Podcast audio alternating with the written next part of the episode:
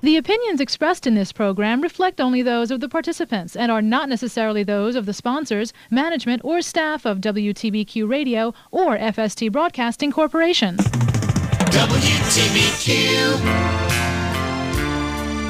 Uh, good morning, everybody, and uh, this is Stephen Keeter with the Free Speech Show, and uh, Happy New Year to everybody who is listening. We have a wonderful show today. As always, with me on the air today is Jay Westerveld, and we have a special guest and I would lay, let Jay to introduce uh, a special guest that we have today. Oh, thank you, and Happy New Year, Stephen. Thank you.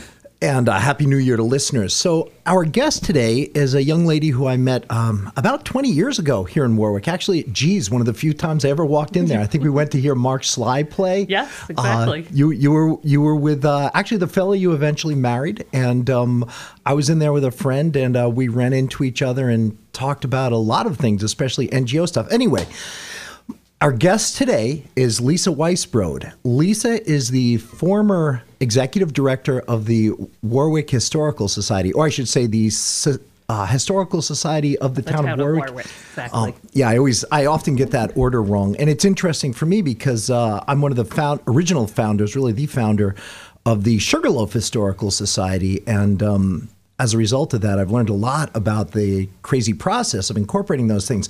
But Lisa's acumen goes far, far, far back with uh, NGOs. Lisa, I believe when you were at Fordham, yes. uh, you were your first job was uh, with um, the New York Botanical Garden. So actually, while I was attending Fordham, it was my summer job. I, I taught children's gardening in the children's garden there. Cool. Uh, really, just a fun, uh, incredible experience. And then, actually, after I graduated, a few years down the line, I became the marketing manager for their continuing education department. Oh, that's cool. It's a great place. Oh yeah, yeah. It's so beautiful there. And, and yeah, I, I absolutely yeah. love that place. Spent a lot of time there, and of course, not too far, uh, just on the other side of Rose Hill, over at the Bronx Zoo. And then you were with at some point the Gardening Conservancy uh, over in Putnam County, and I think you were the national uh, membership manager for them. Yes, I was. Um, so they're based over in Garrison, mm-hmm. um, in at a place called Winter Hill, which is really an amazing building. Um, it's a hub of nonprofits. The, the Hudson Valley Shakespeare Festival stores yes. their costumes in the basement there, which was always fun to go down into the basement. Sure. You know, raid that for Halloween. Sure. Um, and then the Hudson Highlands Land Trust and the Garden Conservancy were there. So, oh, so cool. really just uh, a fantastic, just group of nonprofits that could all kind of work off of each other.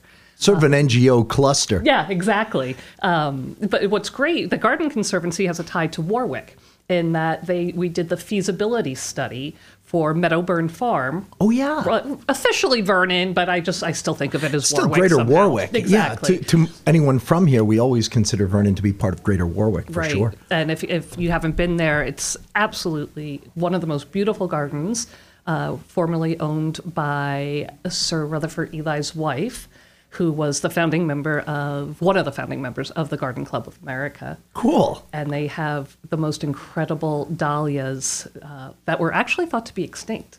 And oh, were that's found interesting. There. Yeah. Oh, that's cool. Yeah, and varietals are funny that way because you'll get these heirlooms that disappear, uh, you know, for centuries, and then someone find seeds that are somehow viable, and it, that does happen. It's a it's a wild thing, and science is making great strides forward with that now. And you were with you were the development director with the Orange County Land Trust. Yes, um, wow. yeah. Actually, I was first started volunteering with the Land Trust when they were based in Sugarloaf at the Seligmann Center. Sure uh, which I think you have ties to. Yeah, ties uh, yeah. way back when. In fact, the original farm there was from my family, that, the right, Woods I family. remember hearing way that. back and when. There's sure. a small cemetery, I think, in the back yep. of the Woods family there. Yeah, yeah, right. absolutely. They're right there. Yeah, yeah. So um, that's an incredible, incredible space, um, and the Land Trust is just a fantastic organization. They are. Uh, Jim Delaune is still at the head of it. He is. So he announced his retirement. I guess he's um, going to, and good for him. Yeah, you know, for sure. he really has put uh, had a long term effect on Orange County and everything he's done for Orange County. He's a he's a pretty great guy. He's an amazing guy, and I think that having a little more free time will allow him to uh, blaze around on that Ducati all over Ulster Abs- County. Absolutely, absolutely, and in his his incredible wife Sophie, who's oh, yeah. a, a Tai Chi master. Yes, she they're is. just they're they're neat neat people. Cool. And, and the land trust, as I said, um, they have very strong ties to Warwick in that they. Uh, well, I, I'm assuming they still do. At least when I was there, they um, really helped with the whole PDR process. And what Yes, they do is they monitor the lands.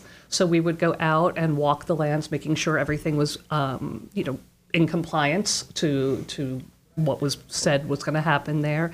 And they also um, eventually took over the Warwick Conservancy. I didn't know that because I always wonder what happened to the conservancy. That's interesting. And, and I think it was a really smart move. You know, the Conservancy. You know, I feel bad saying this, but the, the founding members were aging out. Some of them had moved out of the community. Who was the guy who was sort of the director? Andy mo- McLaughlin. Andy, because you know, I met Andy and Jim both through um, uh, Aqua. No, it was the Orange. Ca- OCOSA Orange County Open Space Alliance. Okay, And they both uh, headed that up at various Yeah. times. And um, it was really interesting to actually make both of those connections. And I'm not at all surprised that that's where the Warwick Conservancy went. Yeah, it- it was a, it was a great move in that you know they had some they, their funds were dwindling, you know, so it was harder for them to keep going. Um, it was harder for them to to monitor their lands, to do everything like that. So having the land trust take them over not, not only gave them uh, the means to keep preserving the land, but also gave them more credibility because the land trust is an accredited land trust through the Land Trust Alliance. So it gave them Yes. this national exposure and national credibility that they didn't have before. That's interesting, and, and also, it, yeah, it even helps with things that uh, national exposure and accreditation help with things like insurance and all, and Oh, even sure. enforcement shops. It's funny because stewardship is very difficult to enforce. It's a strange thing. Well, that's cool. Now, how long were you with the Historical Society of, the, town, of Warwick? Um, I started there. I so as I said, I had um, left. I Was I volunteering at the Historical Society? There's a crossover actually between Usually some people at the Land Trust and the Historical Society, and the Land Trust was moving to Cornwall. Yep. Um, I live here in Warwick. My kids are here in Warwick, so you know I thought uh, that's a little bit of a haul for me, um, and I started there in think it was February of 2015. Okay. And I was there until the latter end of 2019. Okay. So um, a lot of changes happened while I was there. Some some people liked them, some people didn't, but uh, That's just life. it's life, right? yeah, I mean, you- know, you're not going to please all the people all Change the is time. never easy. But a lot of the changes that you implemented, probably all of them were profitable, I would think. I would hope. I Yeah. would definitely hope so. Um, that they're still profitable, and uh, I look at nonprofits in a really different way um, because I also have for-profit experience. I had Yes. worked um, for Optimum uh, for about eight years. Um, so I was, yeah, I was in in a great program called, called Power to Learn there uh, in their PR department. So I worked with political figures um, and school districts and libraries to promote optimum products, but also to bring great programming. Um, you know, so I bring that for-profit experience to the nonprofit land. And that's what's sometimes missing because people don't understand, especially the ED, the executive director, uh, not to be confused with any um, pop med- medical terms you'll see in late night TV commercials. but the ED, their, their job is really to find funding and write grants, Yeah, I would think. I absolutely. mean, yeah, it's, it's sort of like being a, um, a town supervisor, typically. That's usually their job. Tim Diltz said to me back in when he was the town supervisor for the town of Chester, uh, we were talking about it. He said, My job, Jay, is to write, find grants and write them. There you go. And, you know, he did a cool thing for the town of Chester. He hired a professional grant writer who worked with all of those other groups, certainly the Land Trust, uh, ACOSA, possibly the Historical Society. That was uh, Simon Gruber, who is Oh, just sure. a Yep. phenomenal grant writer. you Yes, know. he Uh, is. he's he really knows how to sniff those things out and how to get the wording right. You know, people don't understand verbiage. uh, No, of I, he, he is a great grant writer. I got to sit next to him at a Hudson Highlands Land Trust gala Mm-hmm. that was over at was it at Boscobel, I think. Oh, wow. Uh, yeah, it was an Beautiful amazing, place, beautiful, Boscobel, you know, yeah. just to overlook the Hudson and fireworks and the whole nine yards. But we had some good talks about grants, and, and he actually pointed me in a lot of good directions, which was great. Interesting. Um, and we, you know, the historical society, while I was there, we did receive we received over a dozen grants. Um, Wow. Some really small, some big. Uh, you know, the one larger one was from the Library of Congress because the historical society.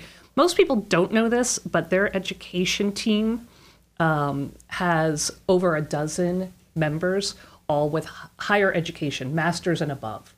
Yes. Um, and then they work directly with the school district. Right. So they were able to get this grant to, to work directly with the school district from the Library of Congress. Excellent. Were you uh, were you helpful with that grant? Um, I came in at the tail end of it, but I did the editing, kind of put put in the grantees Oh, wording. boy, yeah, that's- uh, you know from the education team who wrote it, and then putting in the grant language was important, obviously. Well, uh, we're going to go into the uh, first uh, advertising break and we will continue right after.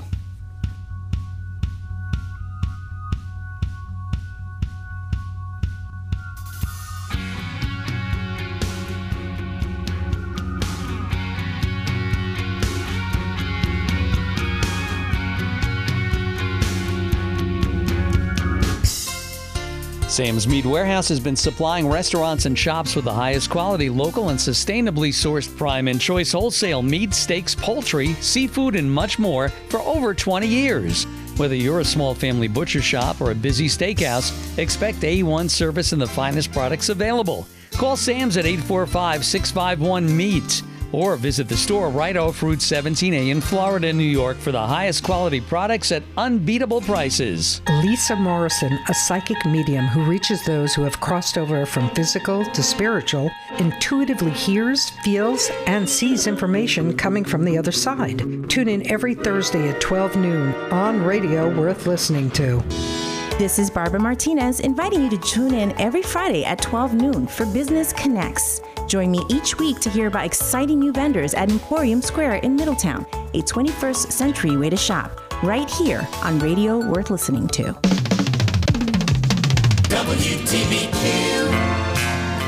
And we're back with free speech. I'm Stephen Keeter. Not really. I'm Jay Westerveld. I'm sort of uh, Stephen's permanent uh, guest host here on the show. Stephen's, of, of course, here. Um, we have a guest today. It's Ms. Lisa Weisbrod, who is the recent, uh, or up until recently, about a year ago, the uh, executive director of the Historical Society of the town of Warwick. But prior to that, she was with the Garden Conservancy, the Orange County Land Trust, the New York Botanical Garden, uh, etc. And we were just talking about some of the profitable i shouldn't say profitable when we're talking about a not-for-profit corporation but anyway the, the, the sort of useful things that help to bring money in to th- these organizations uh, for whom you worked. And i know it's very very difficult. It's an i say it on every show i say onerous task but it is to write grants. It's something with which i struggle. Um, and you did a lot of interesting grant writing. And um, Stephen, we've we've talked about that quite a bit ourselves. Absolutely. Uh, I think the question of uh, solvency of uh, nonprofits came up uh, during election, and uh, I've been uh, even accused of uh, calling for dismantling, or you know, uh, which, Not of the Sugarloaf Historical Society. Wh- wh- which obviously uh, wasn't uh, true. Uh, but it- it is a very interesting subject, and uh, obviously, you know, it uh, relates to everyone who listening, everyone who lives uh, in the Warwick area. We all uh, sort of uh, paying taxes. We all live in the area. We all treasure our history, and uh, it, essentially. Brings up interest in each and everybody who is who lives here or listens to the show, uh, I find it very, very interesting that uh, you know, like you, you said, you brought in uh, from the corporate world uh, certain uh, knowledge to know how to bring money and revenue into nonprofits. Right. Uh, and if I'm uh, not mistaken, you were instrumental in uh, assisting in making historical society bring in money, uh, opening a Baird tavern, Yes, exactly. restoring Um, it to sort of historical glory and uh, using it the same tavern capacity. Uh, which I think is just so great that it's a tavern again, number one.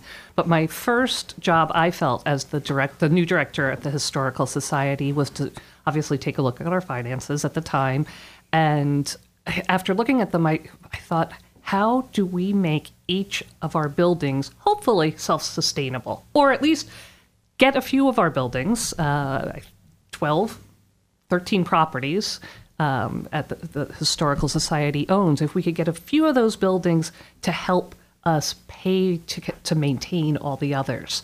And uh, the obviously obvious first choice was Baird Tavern. Its location, Sure. its location is there number one because it is at the crossroads of the King's Highway, and so it's it was the perfect location to originally be built, but it's also the perfect location to have a tavern now. And it's also one of the oldest, if not the oldest, of the buildings that you guys have. I don't know, but it's Shingle House is the oldest. Shingle House, yes, sure. Shingle House is the oldest, and actually, that was another grant that the Historical Society had received before I was there. Um, I, I did the um, working with our, our architect. Obviously, we did the reimbursement. That was a state grant. Um, but Shingle House is the oldest. Baird Tavern, I think, is the second oldest, 1764. That Don't quote me, 1766, something like that. Yeah. Wow. Um, and you could actually see the date on the back of the building. Sure. a- um, of course, you'll, you, you always have those. But um, yeah, I just thought, you know, here's this amazing building that maybe at the time, you know, when we were open for tours, for our, the fourth grade tours that uh, every student in Warwick remembers, um, you know, if we got 500 people through there a year, that was good. Wow. I was thinking, let's try to get that in there every week. And let's get them to stay and let's get you know let's get them to sit to have a grog where Washington had a grog. Yeah, I mean we have sure. proof of that in the papers. Washington was there and and had you know drank had a grog. Um, and approached a local entrepreneur uh, and restaurant owner entrepreneur uh, Adam Powers to to open it up and um, you know it was a long process not everybody was for it. Uh, there were some really difficult times, um, very difficult times in getting it approved. Um, I can imagine. oh my goodness, yeah, yeah, a lot of sleepless nights. I'll say Yeah, that. sorry. But um, but ultimately, it's a fantastic business. We have received a lot of press. Um, uh, front page or the cover of Orange Magazine with a really great, I think it's a six-page article in That's the a home magazine itself. It was a home run. And that's a good magazine. It is a good really magazine. is.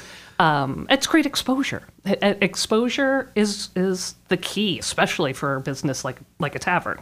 Um, You know, and it's I can't remember how many years he's there now. Probably four or five. I would think, I think about five years, and it's from what I understand going strong. And and you know, I see I see people posting on Facebook all the time about the trivia Tuesdays and the mug nights on Wednesdays, and you know, I just think it's great that it's now a community place again, but it's also bringing revenue.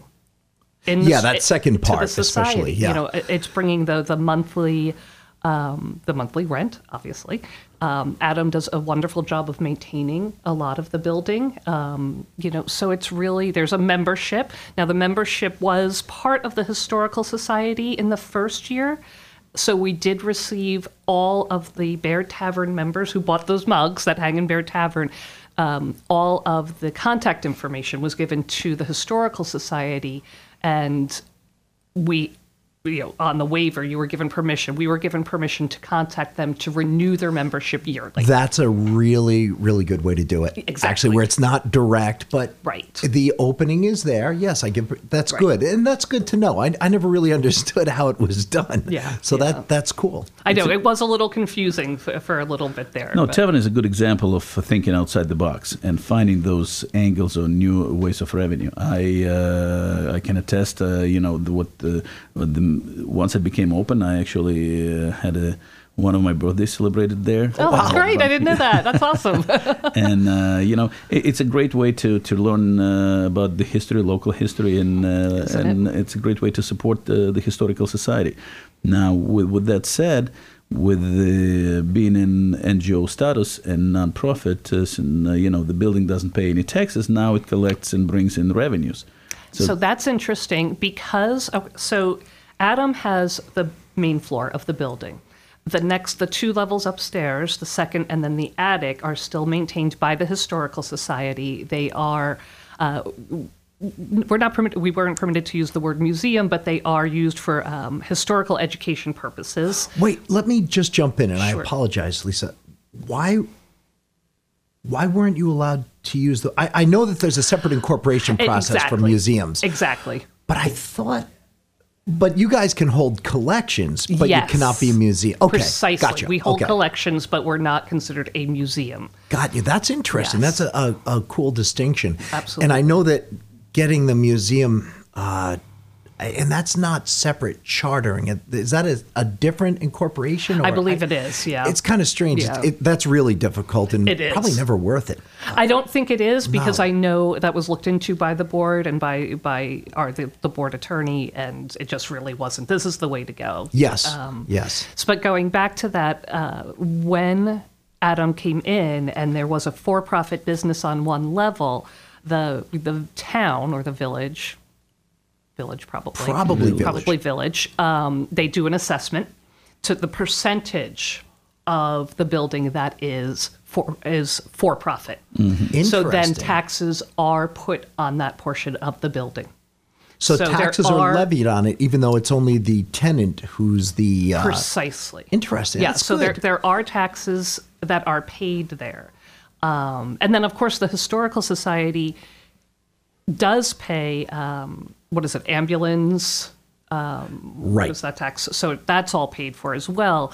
But yes, there is a tax for that portion of the building, just just as in the Historical Society rented out the 18, 1810 house. I don't ask me. I always get confused because in. Oh Goshen gosh. there's the the one county building that's Right. the 18 uh, don't, Exactly. So I always confuse the two. Uh, but Bertolini and Company, Yeah. uh, an antique shop and an interior design firm, is there. So same thing happened there. They're on the base floor, but collections are on the second floor. Um, so it's not hundred percent a for-profit building. So portions of the building are taxed, Interesting. Very Yeah. interesting. and that's always uh, considered into what the rent is going to be. At the same time, the the uh, the only uh, portion that is taxed is the one that brings in and actually generates revenue. Precisely. So there's really uh, there's no burden, so to speak. As long as the Excellent. tenant is there paying the paying rent, Right. there's no really burden or there's no money coming out. Precisely. That's, that's a great Should be distinction. compensated. Yeah. Well, and you know, you also think the one thing I thought about too was um, utilities. Adam took over the utilities for that for that building, which is a savings to the society. You know, there's there's different ways to look at how to save too, and that's another thing is uh, at thinking outside the box. How can you save on Money things? saved and money earned. There you Absolutely. go. Um, you know, one of the biggest expenses at the historical society was landscaping.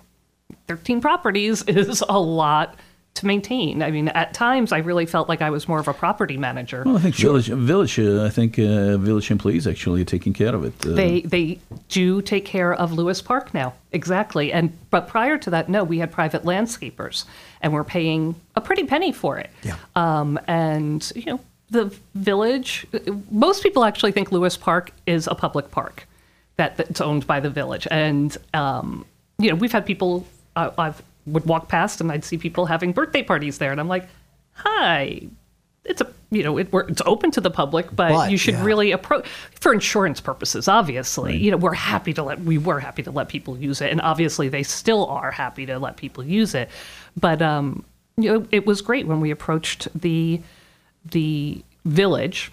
Um, they put it before the, their board, and they did approve that the that the DPW now mows and trims and How long that. did, did that take? Because I know it's notoriously a long and painful long process. Yeah, exactly. I don't. I don't remember exactly how long. the- the- no, it, nothing's fast. nothing's fast. It was a long process, um, but it but it finally got done, which is which is great. But it was months. Definitely, you know, it wasn't a, the first board meeting. You have to do the proposal and then get on the docket and you know that whole the whole nine That's- yards. it is not a quick slam dunk process at No. all. That's that's pretty impressive that that happened. And during that time, um, you know, I I lived really close to the That's Lewis right, Park yeah, would see it. Uh, so I I, re- I remember the changeover, and I remember being kind of surprised. And then I I found out that that's uh, that was what had happened because I thought, man, that's really odd that you know village you know uh, taxpayer funded employees are mowing that private society's yard. But I think in the end it worked out because people are allowed to use it. Precisely. So that use, you know, letting the public use it certainly seemed to be a good reason to uh, get some kind of uh, municipal buy-in. Right, absolutely. Well, and the public uses it for um, the annual Christmas Eve. Sure. Unfortunately, this year was a little different, you know, but uh, um, the the Christmas tree lighting that the firehouse does. So it's used for many, many different um, public events. So it really just made sense that um, that the village was you know, kicked in and did that, which was really we were thrilled. Yeah, to be no, no, it, it sounds it definitely, and it- it's something uh, about which to be thrilled, and it's certainly food for thought for uh, future projects and things of that nature, where the public's actually allowed access. You know, hey, maybe the municipality can help out a little too.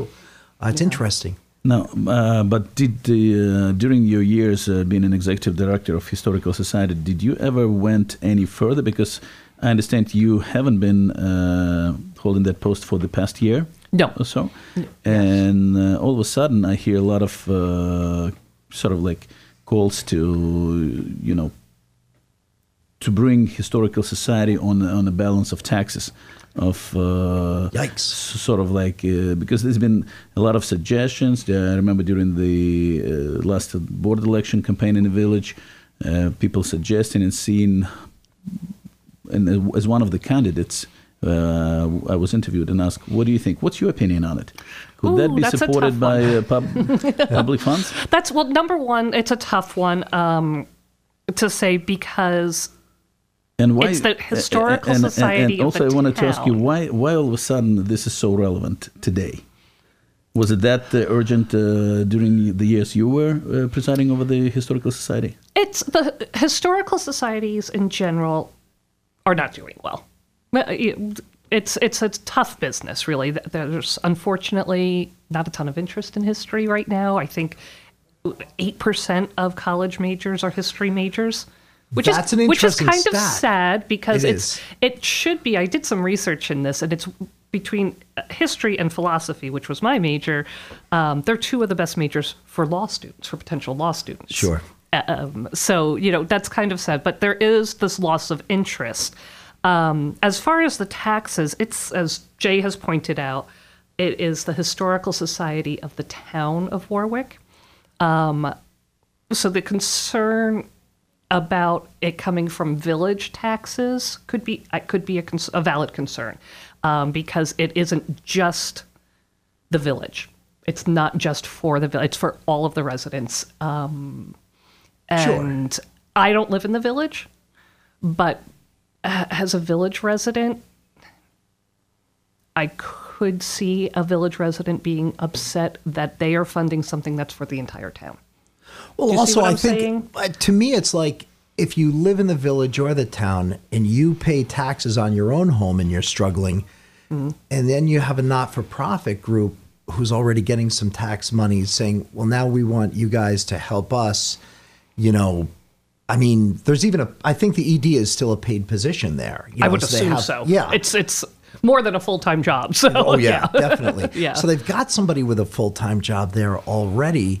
You know, to me, and I'm not pointing a finger at this historical society specifically. Um, it just seems like you're asking the taxpayers, many of whom are unemployed and struggling to pay taxes on their own properties and homes, or just make their rent. Uh, you're asking them to support somebody's, you know, sixty-five thousand dollar or higher annual salary, and to help keep those buildings going when it's hard enough, you know, to keep your own place solvent. Yeah, and, and I will say I don't know what the salary of the ED now. Yeah, is and I'm not. It's not a gotcha. Right, I- right. As Taylor always says, it's not gotcha radio. I'm, I'm just saying that's that's kind of my opinion. Like with the Sugarloaf Historical Society, we pay our taxes, and every year, in fact, uh, we pay in both Chester and um, Warwick because Warwick School District.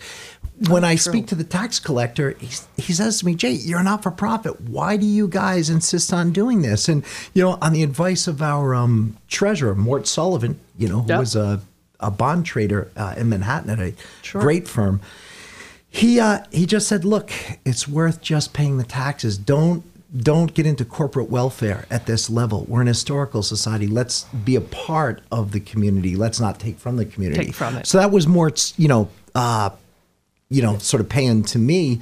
So we we do that. Our taxes are pretty low.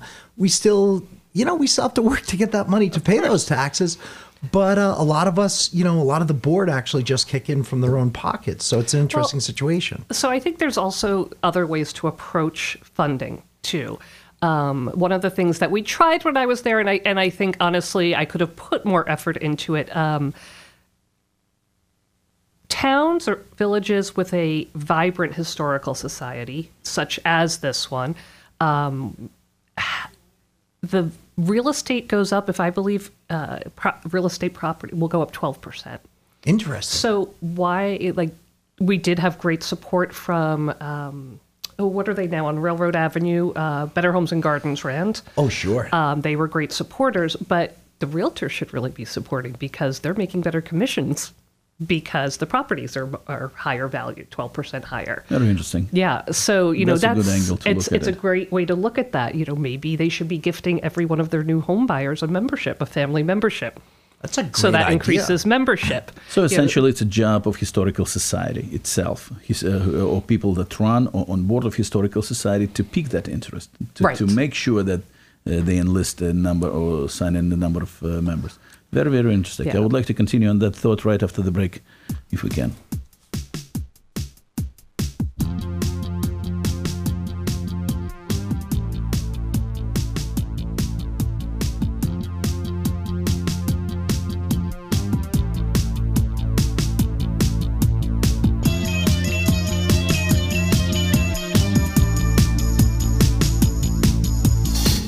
Sam's Meat Warehouse is a butcher with old time family values. Remember back in the day when people knew their butcher by name and visiting them was a social experience? They would talk to customers about how to cook a piece of meat to perfection. Sam's combines old world methods with modern techniques. Call your favorite butcher, Sam's, at 845 651 MEAT or visit the store right off 17A in Florida, New York for the highest quality products at unbeatable prices. Hi, this is Orange County Executive Steve Neuhaus. Join me and my guests every Monday on the Roundtable at 9 a.m. AM 1110 93.5 FM WTBQ. Hi, this is John Stein, host of the Hootenanny Cafe, inviting you to join me every Sunday, 9 p.m. Eastern Standard Time, right here, 93.5 FM or WTBQ.com, for the best in folk music anywhere. For the afternoon, clouds and a few intervals of sun, breezy at times, but mild 45 to 50. Mainly clear tonight, colder in the low and mid 20s. Sunday, cloudy and with a storm moving up the eastern seaboard, snow will be developing by afternoon 30 to 35. Snow or a wintry mix ends later Sunday night. A few inches seem likely. From the WTBQ Weather Center, I'm WeatherWorks meteorologist John Leo. And we are back with the Free Speech Show. Here is Stephen Keeter with Jay Westerveld and Lisa Weisbrod. And uh, we were discussing in uh, creative ways of uh, sort of uh, to bring the revenue into nonprofit, specifically in historical society, which uh, Lisa was an executive director of. And uh, I believe once before we got interrupted by advertising break, we were talking about uh, many sort of different ways how to find sponsors, uh, how to uh, get new members. Right. And you were talking about real estate. Re- Real estate's a great way. Um, it's a way that I, I really think I could have pushed a little bit more when I was there.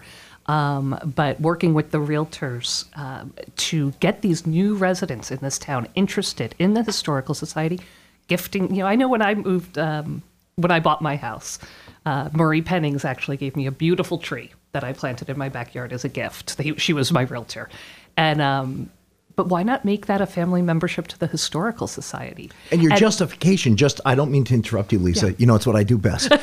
but your justification that you brought up before the break was that there's a statistic that you researched. Maybe you could just bring and that I, bel- up one I more time. believe it's 12% um, that property values increase 12% when you have an active historical society within the community. This pre- the preservation of these buildings and properties is what's I think so active important. is the key word here. Right. that. Yeah, great distinction, Stephen. Very true. Um, but there's, you know, it's funny because I was just thinking about this. One one position that I didn't mention. It's actually the first position I had when I moved to Orange County over 20 years ago. I was the director of marketing for the uh, Harness Racing Museum and Hall of Fame. Yes, I forgot. For, for quite a while. Beautiful Uh, place, by the way. Absolutely. Oh, isn't it incredible? Absolutely. And they get It's it just right. So, it's so it's so great. Now it's free for everybody. If and just anybody who's out there, it's a great place for kids. Like you wouldn't think about harness racing and kids. No, you would. You I, wouldn't. My my kids growing up, they had uh, birthday parties all the time. There, All the- Yep, that's I, that's the it. time. The parties That's there are fantastic, and that that 3D simulator. Yep. Oh my god, it's so much fun, and it's about history. Really, that building is about history. It's not about gambling. I don't the- gamble. I've never seen a harness race in my life, and I became the director of marketing. But what I went in is the historical aspect of this. You know, Hambletonian being born right here. But he, I started looking at the way they were doing, for instance, their souvenir journal for their gala, and it made a couple thousand dollars, maybe. And I thought, why aren't we approaching OTB? Uh, what, really? We didn't Yeah. approach OTB for advertising and sponsorship? Well, we increased our first year to over 15,000 make on that journal Because you- alone because we I, I approached corporate sponsors, OTB, big standard bred racing farms, the Meadowlands, you know, Scarborough Downs, whatever, all of these different places, Belmont. They all have a st- have a stake in it, literally. um, but that's a different way It to just approach takes an effort. funding. It takes an effort thinking outside the box and bringing something new thoughts to it. And uh, the for-profit into the you know into the nonprofit, Nonprofit. world and running actually i will say michael bertolini always said this when i came into the historical society was run this like a business and that's that's my approach to it run it like it's a business this is not like it's a private club not like it's a hobby um, run this like it's a business and that's how you're going to make it sustainable that's my belief at least And it's you know during your tenure there, it certainly was run like a business, and it certainly seemed like some. Uh, y- you know, some great strides forward were made in Great. terms of funding Yeah, and- and, cool, interesting things. Well, that's it. And, you know, um, I just want to go back to what they do in the schools, um, which is so key. That Library of Congress grant really was Marianne Knight, uh, who's the actually the president of the Historical Society, of the board. And she's also the head of the education team. She was the person instrumental in getting that, her and Ivy Toolin, um, and the whole education team. But um, they have a plan that took hours and hours and hours. They go into every single grade level at the schools with um, programming based on the core curriculum. So you can go in and say, like 2B, like whatever, that's about you know local American history, Right. And it's all pinpointed in this incredible, incredible spreadsheet.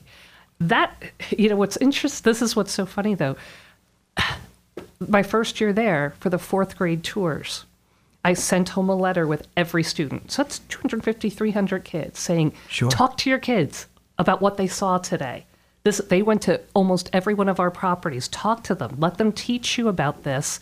And I said, and here's a great offer. Here's a $20 family membership. You know, That's great. one came back. Wow. That's it. That's what was. I was like, where? All right. So where's our Jeez. disconnect? And it's trying to find that. Okay, where is that disconnect?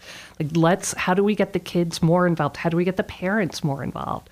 And it's about making making it more fun. Um, you just said, I think it's so neat that you know your kids had your birthday parties at the Harness Racing Museum. And and they had a blast, like- uh, and uh, I'm along with them. They, You they, know? they, they, those were such great programs, and they were a huge moneymaker for the museum. They were a huge moneymaker, and things like that. Like bring that in, bring that. In. I had my daughter's. This is pre Baird Tavern, so but my daughter's eighth birthday at Baird Tavern, pre the alcohol being there. Um, we did a little tea party. Oh my gosh! So I had 25 parents from Warwick with their children, and they were fascinated by this place. Yeah. They were I can see that. fascinated. And, you know, so doing birthday parties, who, who would think about Yeah. doing something like that? But it could be could be a good profit profitable venture. Not not trying to get you to do your successor's job for them or anything. no, no, but no. She's Yeah. are great idea. uh, we're No, not trying to take anybody through school here. No, no, no. Of course. yeah, so but, but But- there's all kinds of ways to think outside the box. So Well, and uh, obviously, you know, some uh, properties are more appealing to the general public. Uh, some are more historic, but uh, I don't want to say uh, boring, but maybe not as much use uh, for uh, Of course. a regular person out there. And some uh, sort of have an air of uh, historical significance, but not as much as we learned from uh, Rock. Uh, Oh, man. yeah, you know, uh, plot and uh, being uh, on the board of uh, historical society, being an executive director. Where does that uh, sit uh, in in the Well, t- when I was there, when I was working for the Historical Society, um, very casually, someone approached me about Pulpit Rock. And, and really, the Historical Society obviously has 13 properties, and it's a hard enough time taking care of 13 properties. To add on a new property, it, it- you know, it just couldn't happen. it it a lot of just it, it wasn't going to happen. Um, you know, so there wasn't an interest uh, it, while while I was there and under the, the leadership, the president and the board while I was there. Um, you know, I'm going to speak personally for myself, uh, not as a historical society, not as a land trust person, Of but course, you're a private citizen. right, Feel exactly. Um, I think it's a it's an incredible property that in the 20 25 years I've been here was privately owned and I never got to walk on it. I never got to touch the rock. Um, and I think it would be pretty amazing if public could actually walk around the rock. You know, if there was some sort of public access to it, because at least to my knowledge, in the whole time I've been here, there hasn't been. No, Uh, no. That's. I mean, we used to, you know, walking to and from school sometimes. So, you know, go to the village. Uh, we'd we'd cut through there. Well- and it was a good spot to hang out. Uh, Maybe I you know, should it had say its nickname Maybe I should say legal, like legally jumping on the rock. But that's the thing. You know, it's it's Yeah, interesting. of course, it, I know the nicknames. so, yeah, we, yeah, yeah, the the nicknames for it for Right. sure. We uh, we don't have to get into those on the air, but you know, and not to drag you into any fray, Lisa. That's certainly not my objective, and definitely not Stephen's objective. But Right. it's interesting that one of the people who was involved in the sale, who benefited from, who profited from it. Screams and yells about needing public access, but he availed the public no access to it. Uh, And really, I would have never heard of it. Most people I know have never ever heard of Pulpit Rock until uh, this uh, other group Agreed. made noise about it. I just thought it was a neat place. I didn't really know anything a- about it. Kind of a cool spot, Right. And and it, it is a cool spot, and that's uh, Steven's interest in it for sure. But it it's just um, you know the only reason I knew about it was because John Bradner had brought me there in the '70s, Hmm. uh, you know, doing some digs uh, that yielded nothing substantial at all. But um, you know, it was funny that it was all brought that way. But it, it did come across your desk when you were At the ver- in a very Society. casual, not in an official way, but it did Right. come across. I w- actually, I wasn't even at my desk. I think I was at a party when it came across. That's usually how it it's right. Isn't it usually how it works? Over a cocktail, I'm sure. exactly. as, as we've we've heard uh, in previous shows. This is how normally it's business conducted, I guess. Yeah, It's a fun way to do, Jeez. to do it. exactly. um, but yeah, so it did in a very casual way. Uh, it, it did come across my desk, but it's So, yeah, yeah, uh, uh, and uh, you've been a um, member on uh, conservancy boards and uh, related to. I don't know if you're familiar with the, with the plans, but uh, we are planning, in fact, to turn this. 10 acres of land uh, to increase the biodiversity of it to so you can find the i don't know how in how many ways uh, you, you can actually multiply it to, to find uh, the variety of plants that are greater than uh, anywhere in, let's say, in Orange County or maybe even New York State. Yeah, it's, it's it's not too difficult to do if, again, not to use that uh, old expression, but you're thinking outside the box. Right. And you know, as we've talked about, Stephen, it's it's really exciting because it shouldn't be too difficult at all. There's not high plant biodiversity in any one area that small anywhere in the state, let alone the Northeast. But the site goes right down to the Wawayanda Creek, and then it goes right up to the dry top of that boulder in your field. And as I've said on previous shows and in our our weekly ad in the Warwick Valley Dispatch, um, you know, we're going to have our prickly pear plantings right on the dry rock. Wow. Yeah, That's which awesome. it's really awesome, you know, uh, to see that. So everyone in Warwick can go over and take a look at them and see the blossoms as they drive by. And then for part of our foraging hikes for both locavore and wild foraging, and S- Steven's knowledge about foraging, especially for mushrooms, uh, I, I've learned a lot from the guy. And here I thought that I'm Johnny Forage. and That's pretty incredible. brothers running around in his backyard getting armfuls Well, of I- shiitake. you know, I, and that that could in and of itself could lead to such great exposure because I don't know if you know that uh, David Bouley and Daniel Boulud, their favorite place to forage is Harriman There you go. in this area. I mean, two of the I've top seen that. restaurateurs in Manhattan. You know, if if you s- No, because like, we have get them such, involved, do we- some we foraging, and then do a a dinner. variety from That's- chanterelles to shiitakes to maitakes. Wow. Uh, all those mushrooms are present right here in Hudson wow. Valley, Great. right That's around, so fun. yeah, and in Warwick. And it's simple to, uh, especially with mushrooms, with spore cultures, to move those to analogous habitat right on your site and then make that part of these foraging walks and teach the public about that. That's and fun. that's just one tiny percentage of the educational, you know, walks we want to do there. But the high plant biodiversity is just going to be stellar. It will make it such a huge um, ecotourism That's uh, site. fantastic, and I mean that's that, that's the growth industry right there is ecotourism. So It really is. And this will bring that sector of the growth industry for the first time to Warwick. So it's, yeah, it'll be interesting. Absolutely. Uh, we get uh, another uh, advertising break in here to, from our sponsors, and we'll get back uh, right after this.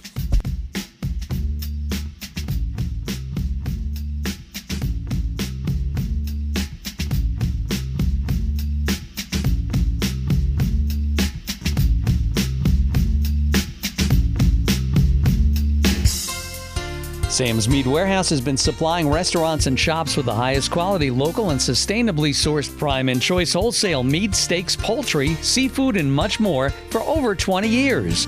Whether you're a small family butcher shop or a busy steakhouse, expect A1 service and the finest products available. Call Sam's at 845 651 MEAT or visit the store right off Route 17A in Florida, New York for the highest quality products at unbeatable prices. Hi, this is Dr. Pierre Louis, a clinical psychologist. I will take your calls and I will answer all your personal and business relationship questions, helping you create a life healthy in mind, body, and spirit every Friday at 11 a.m.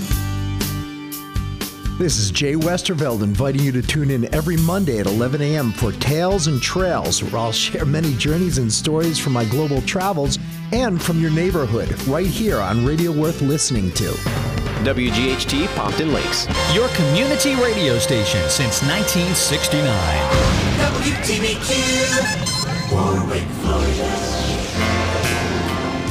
And we're back with free speech. I almost said Tales and Trails. My show Monday mornings here on WTBQ. that was a sneak plug. oh yeah, it, it was actually sincere because when I say those words and we're back, I naturally start to go into that. Um, but our guest today is Lisa Weisbrod, who was until pretty recently the executive director for quite a few years of the Historical Society of the town of Warwick. Previous to that, she'd been with the Harness Museum, she'd been with the New York Botanical Garden, the Garden Conservancy, the Stop! Art. You're making me sound old. Let me tell you something about Orange. I mean, Orange County Land Trust, that in itself was huge. And we were just talking about some of the plans for the Pulpit Rock uh, project, uh, which is going to be really interesting because the boutique inn that Stephen has planned for the site takes up about a third of the 10 acre site. Okay. And then the rest of it will be used for having the highest biodiversity plantings in the state and probably well beyond. And as I was just mentioning quickly, our uh, foraging tours, along with just regular uh, biodiversity tours, especially I- I'm excited about the butterfly tours that we'll do in our Oh, pollinator great. gardens. Yeah, Wow. I'm, I'm personally very excited about that. I mean, t- just that's that's thinking about that, and you could involve have adult tours, children tours, things. like I mean, it really there's so Yeah. much you could do with that. It's Thank unbelievable. you. Yeah, we're, we're really excited. And Lisa, you had mentioned something that we'd heard from actually our county's uh, director of tourism. We, we she called in on. Uh, I think it was technically my show, but you were the guest, Stephen, uh, a few weeks ago. Yep, about two But weeks Ama- ago. Amanda. Yeah, Oh, yeah, great yeah, lady. she is. great lady. Yeah. And um, and you had just mentioned ecotourism, and you were saying that's a huge sector of uh, growth sector of the tourism industry now. Yeah, of course it is. Um, you know, I don't I don't know what the percentage is uh, with ecotourism, but I mean internationally. Yeah. It- oh, it's not just a national. sure. It's not just a regional. It's an international. Um, you know, I, I go to Costa Rica every year, and that's their highest. That is their biggest thing is ecotourism. Yeah, without ecotourism, what would Costa Rica actually have? Uh, surfing And technically, Great surfing. well, and surfing brings ecotourism, and kind of vice versa, Right, according to uh, Habitat. How do you feel, if I can ask you as a private citizen with such an in- incredible acumen in these fields? And I'm not trying to put you on the spot, Lisa, and I I, I won't do that. but I mean, do you feel that if we, well, when it's just uh, according to the uh, process now with SEQRA and everything and getting all the approvals, do you feel that this would bring in a significant uh, positive growth? So I my thing is all about smart growth, and obviously I've been in a good portion of my career has been with some sort of land-based organization, some sort of land preservation, garden preservation organization. So to me, smart growth is the way to go. Um, you know, I think about how the land trust would work with developers, and they would work with a developer who was developing their their project, whatever it might be. There was one in Monroe, a large one in Monroe, and then a certain portion of land was put away for preservation. Uh, and that's smart growth. That's smart development. Right. You know, you're going to get people who come in and just throw something down that's just, you know, either an eyesore, not good for the land, not good for the local residents, or you have somebody like Stephen who's coming in and really, as part of the community, your kids are here, is thinking about something that's going to benefit the community. Um, you know, from from what I'm, I'm understanding, the the beauty of the building is going to be great. And I'm just going to put it out there. This is funny because my daughter and I were in Rhinebeck. Um, was it just last weekend? Right after right after Christmas, we Mhm. went. And of course, there's the Beekman Arms. Now, it's the oldest inn in America, but it's an inn, and you can stay there. There's not other. We have wonderful B and Bs. Don't get me wrong. Sure. But uh, when I got married 15 years ago, I had 35 family members who all had to stay someplace outside of Warwick. It- so and it's still no one uh, ate still today the same situation. Right. No one ate dinner here. You know, they all ate where they were, whether they were staying over at Crystal Springs, so they ate over there, or whether they were staying, you know, I, I don't remember where the rest of them stayed, honestly. I think Middletown was, Sure. was a big Back one. then, yes. Um, so keeping them here is important.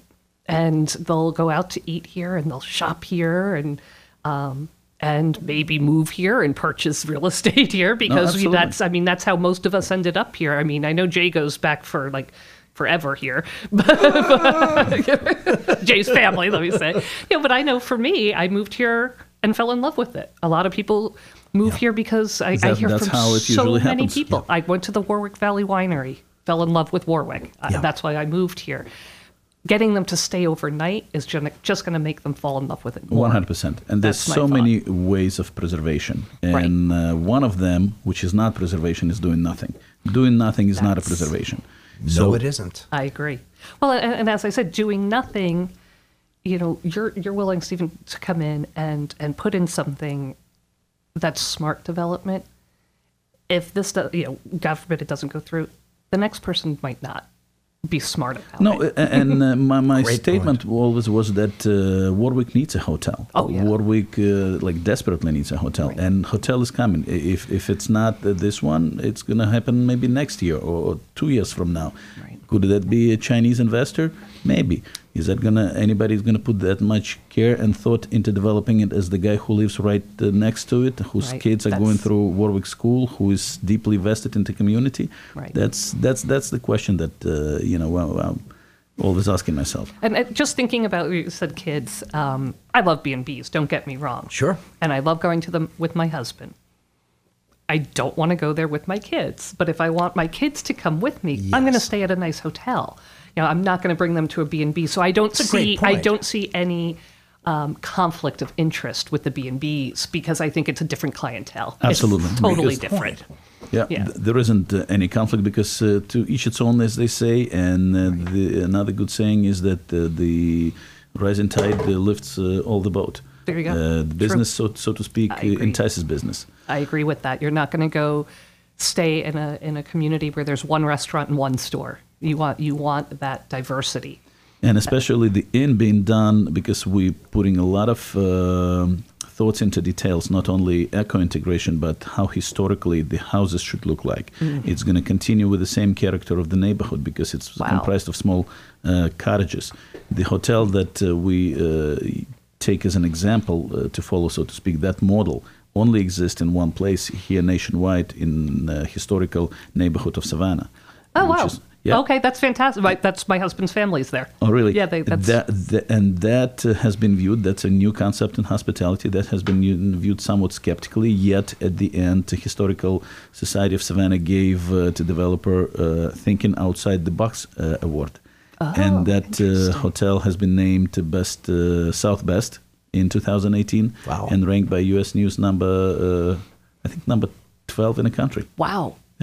Yeah. That's that's amazing. Let's let's hope that we see uh, the pulpit rock in uh, eclipse that and, Absolutely. and take a, a better number, a better standard. No, because, we're- the the the uh, amount of uh, measures that uh, new recreational, uh, so to speak, amenities that uh, Jay here uh, designed and conceived to be implemented in a hotel i- is mind-boggling. And Oh, we've thank been you. trying to educate uh, people about it and putting up a half-page uh, ad in a Warwick Valley Dispatch uh, every week, and uh, i- it's uh, comprises of measures like like kayak launch and, and a storage. Uh, oh yeah, I was just going to ask, are you going to have some sort of bike bicycle rental? the You know, pedal in, something? paddle out. The- yeah. Oh, Steve- neat. you are. Oh yeah, no. The the in fact we're we're going to be the first one that actually offers that nationally, where you technically just bicycle in. We've talked about it on the show before. You can lock your bicycle on the bicycle locking racks, and then you can keep your own watercraft if you're a Warwick resident or someone staying at the hotel using one of ours. Um, you can take out a, a kayak or a canoe there, the family or just an individual, or what a great first date. You know, bicycle Wow. in, go kayaking, and come back to your bicycles. And uh, so it's going to be totally carbon neutral. Um, you know, day of recreation. That's amazing. Yeah, that's. I mean, that's real ecotourism, and um, that's how Stephen and I try to think. You know, I, I hate to use those old expressions, but they do apply sometimes, and it's truly thinking outside the box. Uh, and we have to do that. We we want to see Warwick thrive. We want to see the business thrive. And when you're talking about a project where you're going to have this historical inn uh, comprised of cottages that look a lot like the Victorians uh, that we see in town, along with the one lodge building in the center, and then the other almost two thirds of the site being wild, sort of our Right. palette to make a, a real biodiversity um, cavalcade, if you will, something you know, kind of based on uh, the Central Park theme. That's fantastic. Yeah, I'm, I, not. I mean, I know Costa Rica is a long way away, but I'm thinking warm weather right now. Yeah. There's there's great hotels that are very similar to this, right? In an area that we stay in. I mean, it's incredible what they give back to the community and how. Actually, what's interesting is all of their VRBOs and Airbnbs have risen because of this hotel that was founded go. there, because they're attracting people. The hotel, this hotel specifically works t- um, for the turtles. They're- That's their Right. thing, the nesting turtles.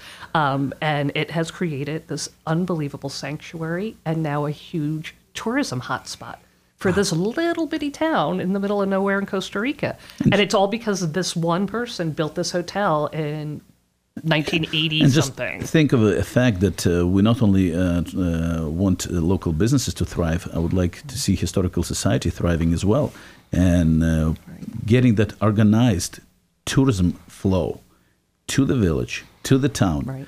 And that's going to become sort of like a stage from further exploring, and uh, you know, getting maybe some sort of presence of historical society in the lobby in the form of leaflets and booklets and uh, maybe tickets. And uh, I'm a member of uh, Newport Historical Society, and it's one of the best way. You go there, you stay in a hotel, you explore those mansions, or how they like Right. to call it cottages. right. Yes. The cottages of Newport. Yeah, I'll take one of those. Come see my cottage. you know, so we have a lot to offer to people, but at the same time, we cannot offer them uh, accommodations, and Right. so they go by and just passing by essentially. Yeah, that's it's so true. And and you mentioned a great first date or something. That's creating memories. That's creating memories Yeah. here in Warwick, Well which is going to continue to bring them back, maybe to build more memories here. You know, That's a and that's that's the way I'm looking at that too. Is It's and it sounds like you know. Don't get me wrong. Glenmere Mansion's beautiful. That's another Yeah. clientele, but this is, I think, going to be a much more approachable Absolutely. uh, project. From what Not only that, it's going to be open to uh, not only to visitors but to locals alike. And like back in uh, in the days when uh, Warwick uh, went through the hotel renaissance, the hotels essentially used just like sort of like a social hubs uh, where locals would get Right. and, and mingle. I think you know during. Uh, Civil War. It it was in one of the hotels where the regiment uh, that the Warwick men were uh, Yes. contributed to. The, that's where they get as a gathering point. There you go. So uh, no, it's it's great. Uh, I just got that uh, sign that we are running, uh, kind of uh, closing uh, to the end of the program. Uh, it was absolutely great, Lisa, to have you. I would you like inviting maybe me. to continue um, with Come to my show on Monday if you could. I will see. Okay, I'm take homeschool. I am homeschooling now, so we'll Bring the kids. We'll bring the kids. Taylor. no, I, I think uh, we, we uh, I I personally I learned something new today. I love uh, learning something new about Warwick every time we get together uh, through our trivia or through our guests. And I want to thank you uh, for joining us. And uh, like I said, uh, please come and join us again. And for all the listeners, tune in for future programs. Thank you, Lisa. Thank Thank you. you, Stephen.